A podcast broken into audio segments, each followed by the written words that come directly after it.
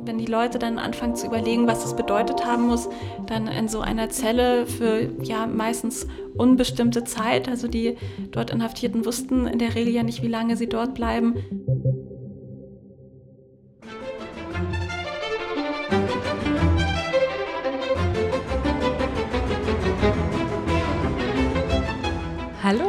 Hallo, und herzlich willkommen zu unserer bereits 54. Episode des Dein Potsdam Podcasts. Ich kann die Zahl gar nicht glauben, wenn ich ganz ehrlich bin. Wir reden heute über die Gedenkstätte Lindenstraße. Das mache ich nicht alleine. Dazu habe ich mir Unterstützung hier ins Haus geholt. Das ist heute Sonja Rosenstiel. Hallo Sonja. Hallo. Sonja, du arbeitest äh, in der Gedenkstätte Lindenstraße, richtig? Genau, ja. Was ist da deine Aufgabe? Was machst du da? Ich bin in der Gedenkstätte für die Bildungs- und Vermittlungsarbeit verantwortlich.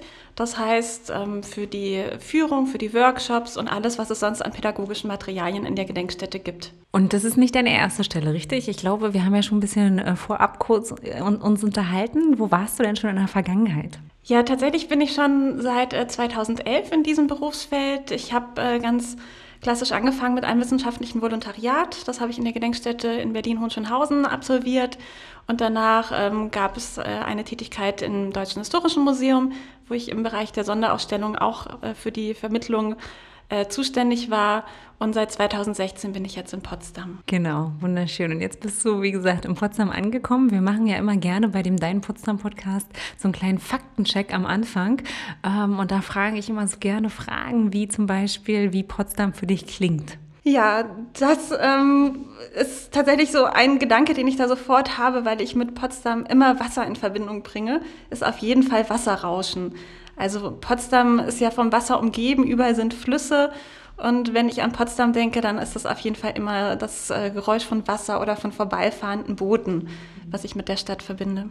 Ja, ich finde das immer total spannend, weil sagen, oh, ich würde, glaube ich, eine ähnliche Antwort geben. Ähm, und viele würden jetzt auch sagen, naja, wie klingt Potsdam? Potsdam klingt nach dem Gustav. das kommt auch relativ häufig und das kann ich auch gut nachvollziehen, weil wir hier am alten Markt sind mhm. und wir hören den Gustav doch auch das ein oder andere Mal.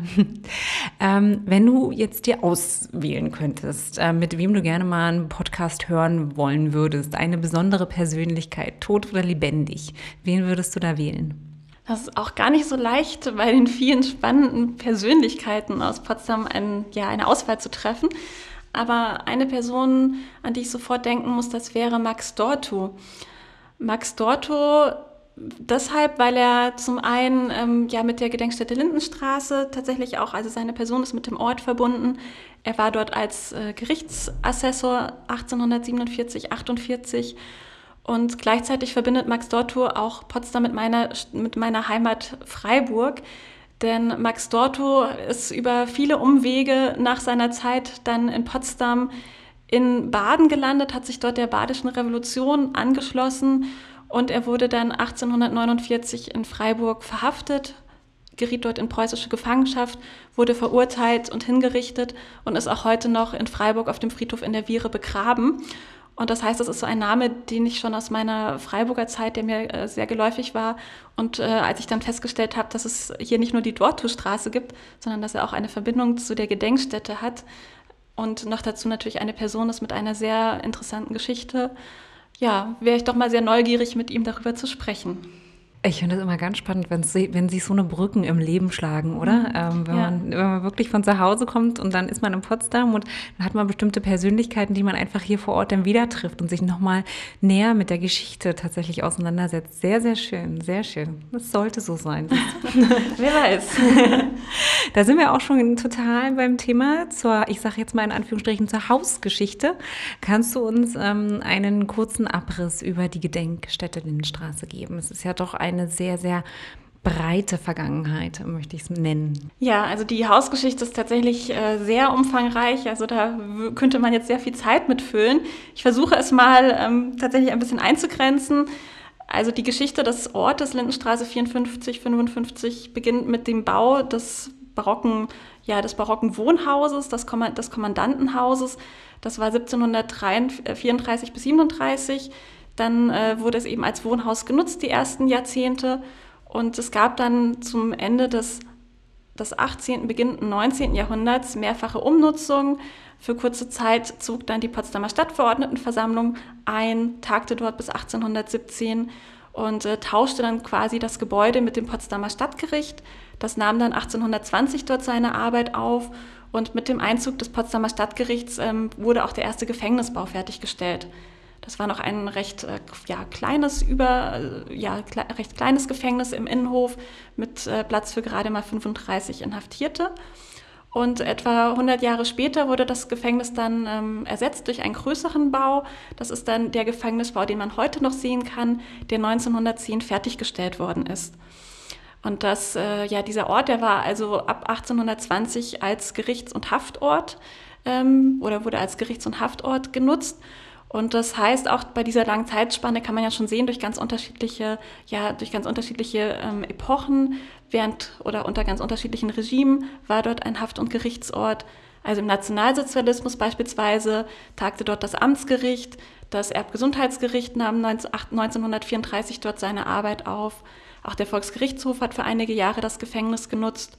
Und nach 1945, also nach dem Ende des Zweiten Weltkriegs, zog dann zunächst die politische Geheimpolizei des, äh, eines sowjetischen Geheimdienstes ein, NKVD, MGB. Und 1952 ging dann der gesamte Gebäudekomplex an das Ministerium für Stadtsicherheit und war dann bis 1989 das Untersuchungsgefängnis der Stadtsicherheit für den Bezirk Potsdam. Das Gefängnis schloss dann Ende oder die letzten Gefangenen wurden dann zum Jahresende 1989 entlassen. Das ist aber auch noch nicht die End oder das Ende der, ähm, der Geschichte, der Ortsgeschichte, sondern es gibt dann noch eine ähm, Umnutzung, eine kurze Phase vom äh, Jahresbeginn 1990 bis zum Sommer 1990. Und da haben Bürgerinitiativen und demokratische Parteien das Haus genutzt. Sie haben die leerstehenden Büroräume bezogen ähm, haben das Haus zum Haus der Demokratie gemacht und von dort aus beispielsweise die ersten freien Wahlen in der DDR vorbereitet. Ah, ich habe gerade so ein bisschen, ähm, naja, ich, ich, auch wenn man vor Ort ist, finde ich, man, ähm, man kriegt immer so ein bisschen Gänsehaut, wenn man an, an den Ort denkt. Ähm, und wenn diese Mauern des, äh, der Gedenkstätte heutzutage reden könnten, wer weiß, was die alles erzählen können. Die haben auf jeden Fall eine Menge mitgemacht. Ne? Weißt du, wie es dazu gekommen ist, dass man den Ort der politischen Verfolgung und Gewalt letztendlich in eine ähm, Gedenkstätte umwandelt oder sie ähm, erhält? Ja, das ähm, war tatsächlich ein, ein längerer Weg, weil das war nach 1990, also nach der Vereinigung der beiden deutschen Staaten, erstmal gar nicht klar, was mit dem Ort passieren sollte.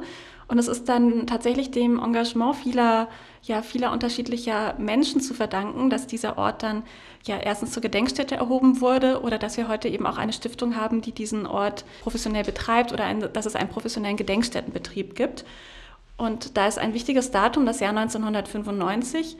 Da hat sich nämlich die Fördergemeinschaft Lindenstraße 54 gegründet unter dem Vorsitz des berühmten Potsdamer Bürgerrechtlers äh, Dr. Rudolf Zschäpe.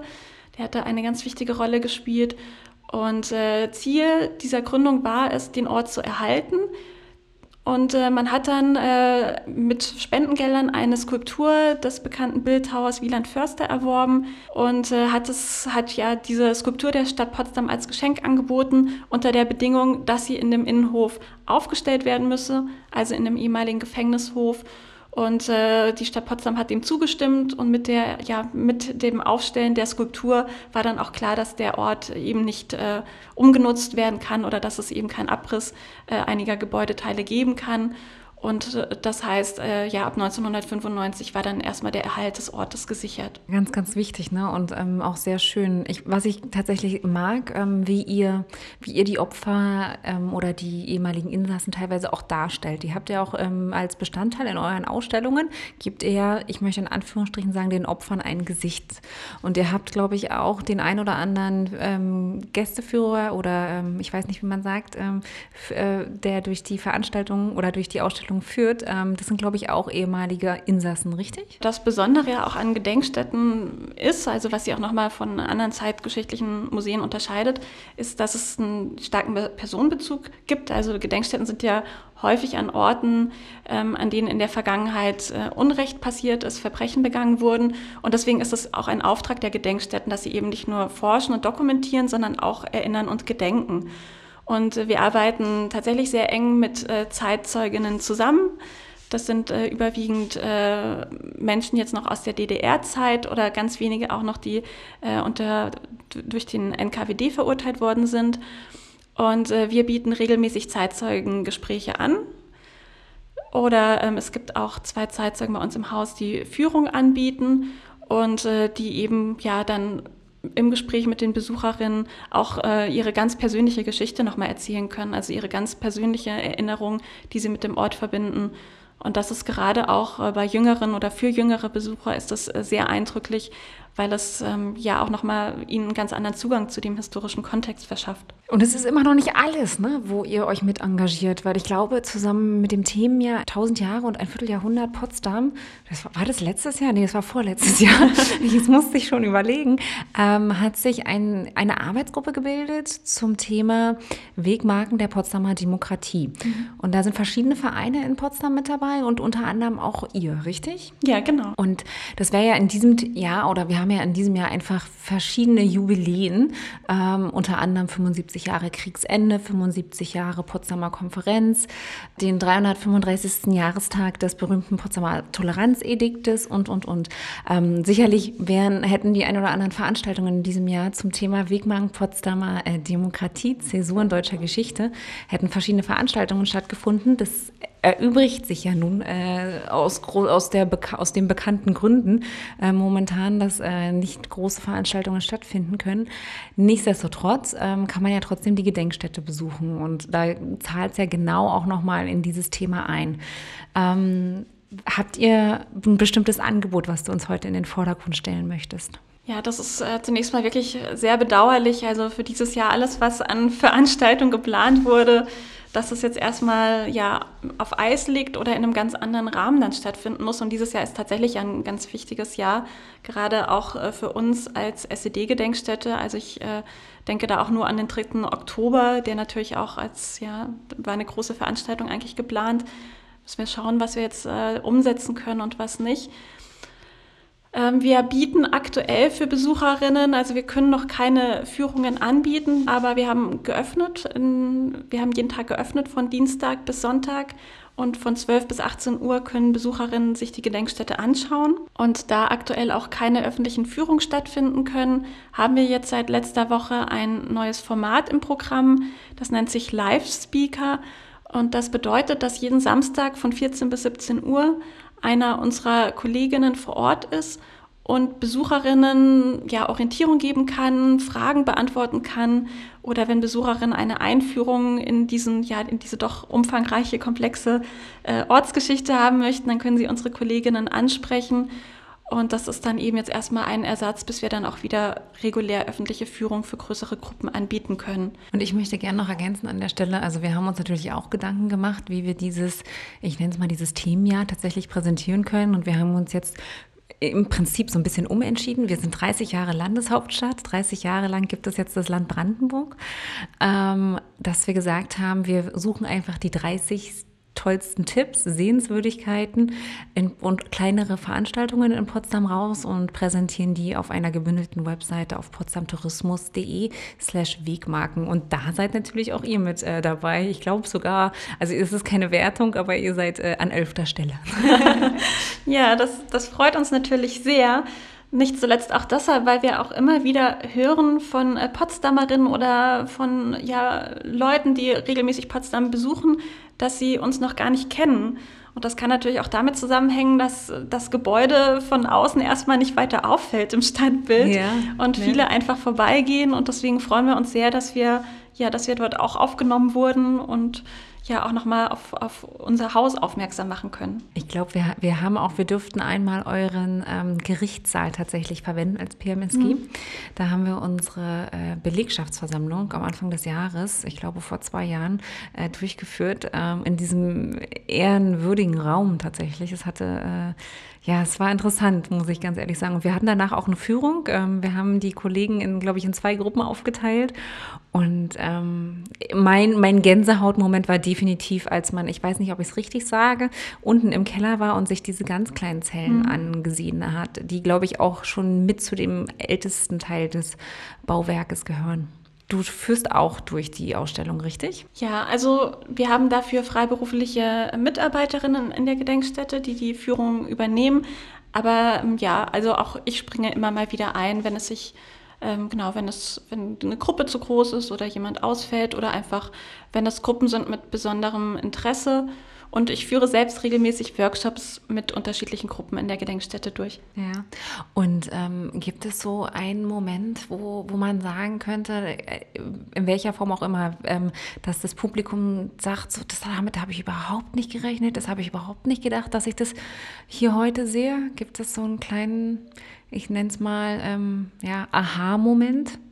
Mm, das ist, glaube ich, sehr individuell. Also das mhm. hängt immer sehr von den Gruppen ab, also wo, bei welchem Thema dann es plötzlich auch vielleicht einen persönlichen Bezug gibt oder einen Bezug zu, ähm, ja, zu, zu, zur Lebenswelt der Gruppe. Also sei das, dass sie eine Biografie sehen, wo sie den Ort kennen, wo die Person geboren ist oder vielleicht einen ähnlichen Beruf haben. Also das ist ganz unterschiedlich. Aber wenn man jetzt vom, von, ja, vom, vom Gebäude selbst ausgeht, dann ist es auf jeden Fall ähm, der Blick in die Zellen. Also das merkt man immer, wenn, wenn, wenn die Leute dann anfangen zu überlegen, was das bedeutet haben muss, dann in so einer Zelle für ja meistens unbestimmte Zeit, also die dort Inhaftierten wussten in der Regel ja nicht, wie lange sie dort bleiben, dass man dort eingesperrt äh, war, dann auch der Blick in die Freigangszellen, im Gefängnishof wurden Mitte der 60er Jahre, also in der DDR-Zeit, wurden Freigangszellen, fünf kleine Freigangszellen errichtet. Das bedeutet, die Gefangenen hatten dann nicht mehr wie davor im ganzen Hof Freigang und auch nicht mehr in einer Gruppe, sondern äh, sie wurden dann streng isoliert in diesen kleinen Freigangszellen, ähm, ja, zum Freigang gebracht, durften dort 20 bis 30 Minuten am Tag ihre Runden drehen, ohne Kontakt zu anderen Häftlingen zu haben außer ihrem Zellennachbarn, ihrer Zellennachbarin. Das, äh, das ist auch etwas, was äh, Besucherinnen, was man merkt, dass es ja sehr, sehr ähm, für sie sehr eindrücklich ist oder auch sehr bewegend. Hm, das glaube ich. Und ähm, du hast es gesagt, dass, dass ihr als Gedenkstätte natürlich sehr, sehr viel mit Zeitzeugen zusammenarbeitet. Ich könnte mir aber auch vorstellen, dass es vielleicht auch aus dieser Zeit äh, von gegebenenfalls ehemaligen Inhaftierten auch kleine Anekdoten gibt. Sind euch die bekannt? Ist euch dazu was bekannt? Ja, genau, das macht auch die Arbeit mit Zeitzeugen natürlich so spannend, weil wir können sonst aus den äh, Quellen, die es gibt, aus den Dokumenten, aus, also die man im Archiv findet, natürlich immer nur bestimmte Sachen rauslesen, bestimmte Informationen erhalten und das sind dann tatsächlich die Geschichten der Zeitzeuginnen, die, die das alles nochmal, ja, nochmal, ähm, ja, nochmal, ja, lebendiger machen. Das sind dann, ähm, ja, Geschichten wie, ähm, dass, dass sie, ähm, ja, dass ein Vogel in die Zelle geflogen kam und dass dann eine, eine, eine, schöne Abwechslung war für den Häftling oder dass andere über Klopfen mit den äh, Mithäftlingen Kontakt aufgenommen haben, also dass sie an die Zellenwand geklopft haben und dann mit einem ganz einfachen, ja, einfachen Alphabet, einmal klopfen war A, zweimal klopfen war B. Und so haben sie dann ganze, ja, ganze Lebensgeschichten ausgetauscht und teilweise sich auch angefreundet das, das sind dann die spannenden Geschichten, die man tatsächlich nur in Gesprächen mit Zeitzeugen erfahren kann. Das kann ich mir vorstellen, ja. Wahnsinn. Äh, wenn man da, ja, mit dem Klopfen, das ist eine interessante Form der Kommunikation. Wie der Mensch dann doch immer wieder so seinen Weg findet, auch sozial vielleicht miteinander umzugehen. Interessante Geschichte. Ich finde, ihr macht, ähm, ich möchte gerne einmal Feedback geben, wenn ich darf. Ich finde, ihr macht einen, ähm, einen tollen Job, was ähm, quasi unter der Überschrift den Opfern verpflichtet aus meiner Sicht steht. Ähm, ich, ich mag sehr, wie ihr die Ausstellung, die Dauerausstellung vor allen Dingen auf aufbereitet habt, genau mit dieser Kombination mit den Zeitzeugen. Jetzt haben wir erfahren, dass es ja auch teilweise in eurem Auftrag ist als Gedenkstätte, aber trotzdem ähm, mag ich sehr, wie ihr das umgesetzt habt. Ja, vielen Dank. Ich möchte das Lob gerne weitergeben. Die Dauerausstellung ist nämlich bereits vor unserer Zeit entstanden, also bevor die Stiftung Gedenkstätte Lindenstraße gegründet wurde. Und maßgeblich beteiligt an der Dauerausstellung war das Zentrum für zeithistorische Forschung, das ZZF und verschiedene Kuratorinnen. Sehr schön, danke schön. Und äh, genau, das Wichtige ist einfach nochmal, wenn man in der Lindenstraße ist, in der Lindenstraße 54 hast du, glaube ich, gesagt? Genau, 54, 55. Dass man auch das Gebäude wahrnimmt. Da, kann ich, das kann ich tatsächlich gut nachvollziehen. Ähm, wenn man da abseits der Brandenburger Straße etwas läuft, äh, man, es kann sein, dass man das Gebäude nicht gleich bei, auf den ersten Blick wahrnimmt. Aber man hat ja immer einen zweiten Blick in Potsdam. Von daher ähm, sollte man schon mal gerne vorbeigehen. Was haben wir heute vergessen, Sonja? Ja, wir haben verschiedene Angebote. Also wir haben Angebote zum einen für die ja, Individualbesucherinnen, die ganz spontan in die Gedenkstätte kommen, dass wir auch einen mehrsprachigen Ausstellungsleitfaden haben. Das richtet sich dann vor allem auf, ja, an das, an das nicht deutschsprachige Publikum. Wir haben den in Englisch, Spanisch, Französisch, Polnisch und Russisch. In Kürze, da kann ich jetzt aber auch bedingt durch die Corona-Verzögerung noch keinen Zeitpunkt äh, nennen. In Kürze werden wir auch einen Audioguide in deutscher und englischer Sprache anbieten können. Und äh, wenn dann die Corona-Beschränkungen wieder aufgehoben sind und unser, ja, unser normaler Gedenkstättenbetrieb läuft, dann haben wir auch verschiedene Formate, die wir nach Voranmeldung oder nach Buchung den Gruppen anbieten können. Das sind dann zum einen auch äh, Rundgänge, geführte Rundgänge mit unterschiedlichen Schwerpunkten. Auch Zeitzeugengespräche bieten wir an. Und für Gruppen, die etwas mehr Zeit mitbringen, bieten wir auch Workshops an zu den unterschiedlichen Epochen, beispielsweise zum Erbgesundheitsgericht oder auch zur ähm, Stasi-Untersuchungshaftanstalt, aber auch zu Themen wie Menschenrechtsverletzungen in der DDR. Also dabei Interesse gerne bei uns melden und wir sind da auch immer sehr bemüht darum, dann für die Gruppen jeweils das äh, am besten passende Programm zusammenzustellen. Alle Angebote finde ich natürlich auch auf eurer Webseite, richtig? Genau, ja. Also die Webseite heißt www.gedenkstätte-lindenstraße.de. Ich glaube, ich möchte abschließend nochmal sagen, ähm, es ist immer wieder unvorstellbar, glaube ich, in einer gewissen Form, dass man von Potsdam aus nach Berlin, Berlin-West vor mehr als 30 Jahren äh, so einfach gar nicht hinlaufen konnte oder einfach gar nicht hingekommen ist.